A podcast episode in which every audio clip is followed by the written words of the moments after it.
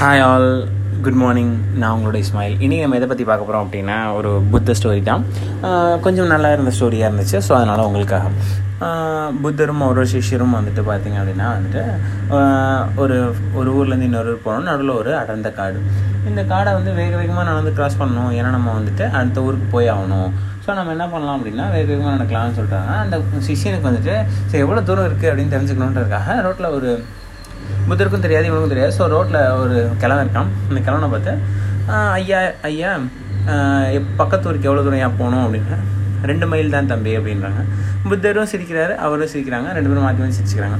அப்புறம் கொஞ்சம் தூரம் போயிட்டே இருக்கான். ரெண்டு மைல் தாண்டி போயிடுற மாதிரி தோணுது அது பக்கத்தில் பார்த்தா என்னடா இன்னும் ஊர் வரல? அப்படின்னு சொல்லிட்டு இன்னொரு ஒரு வயசான அம்மா இருக்காங்க. அவங்களுக்கு கேட்குறான் அம்மா உங்களுக்கு வந்துட்டு நம்ம ஊருக்கு பக்கத்து ஊருக்கு போகிறதுக்கு எவ்வளோ தூரமாக இருக்குது அப்படின்னு. ரெண்டு கிலோமீட்டர் தான் தம்பி ஐ மீன் ரெண்டு மைல் தான் தம்பி அப்படின்னாங்க.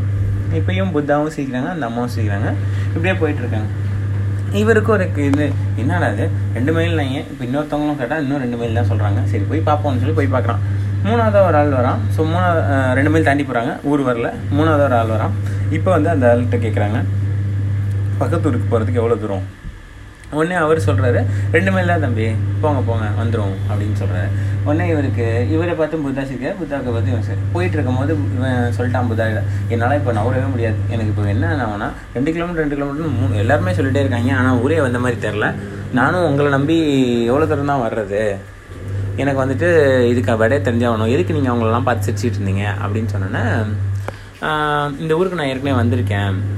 இந்த ஊரில் வந்துட்டு நான் வந்து அவங்க சொன்ன மாதிரியே நிறையா சொல்லியிருக்கேன். அதனால தான் அவங்களும் எனக்கு திருப்பி இதை சொல்கிறாங்க அப்படின்னு சொல்லுவாங்க ஒன்றும் இல்லை இப்போ நான் அவங்க வந்து ஃபஸ்ட்டில் பார்த்தவங்க வந்து பதினஞ்சு மைல்ஸ் ஆகும் அப்படின்னு சொல்லியிருந்தாங்கன்னா நீங்கள் போயிருப்பீங்களா?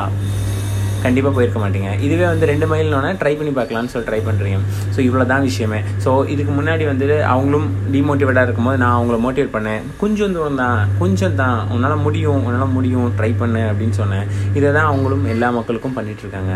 ஸோ சப்போஸ் அவர் வந்து பதினஞ்சு மைல்னு சொல்லியிருந்தாங்கன்னா நம்ம நவுந்துருக்க கூட மாட்டோம். நம்மளால் முடியாதுன்னு சொல்லி நம்ம விட்டுருப்போம். நம்மளோட இலக்கை விட்டுருப்போம்.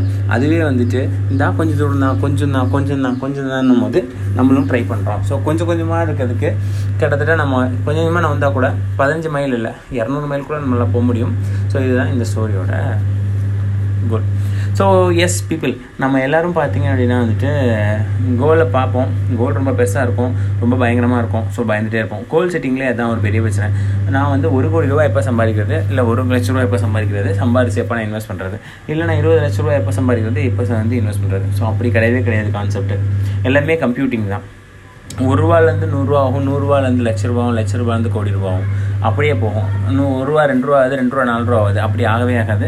ஸோ கம்ப்யூட்டிங் அப்படிங்கிறது டே என்ன சொல்கிறது டிராஸ்டிக்காக மூவ் ஆகிறது தான் கம்ப்யூட்டிங் ஸோ எப்போவுமே ஒரே விஷயம் தான் உங்களோட கோல்ஸை வந்து உடைங்க. குட்டி குட்டி குட்டியாக உடைங்க. ஆட்டோமேட்டிக்காக உங்களால் ஈஸியாக அச்சீவ் பண்ண முடியும். அது பார்க்கவும் பயமாகவும் இருக்காது. ஸோ இவங்க சொன்ன மாதிரி நிறைய மோட்டிவேட் பீப்புள் சேர்த்துக்கோங்க. அப்பப்போ நீங்கள் ஃபாலோ ஆகும்போது அந்த மோட்டிவேட் பீப்புள் உங்களை கூப்பிட்டு போயிட்டே இருப்பாங்க.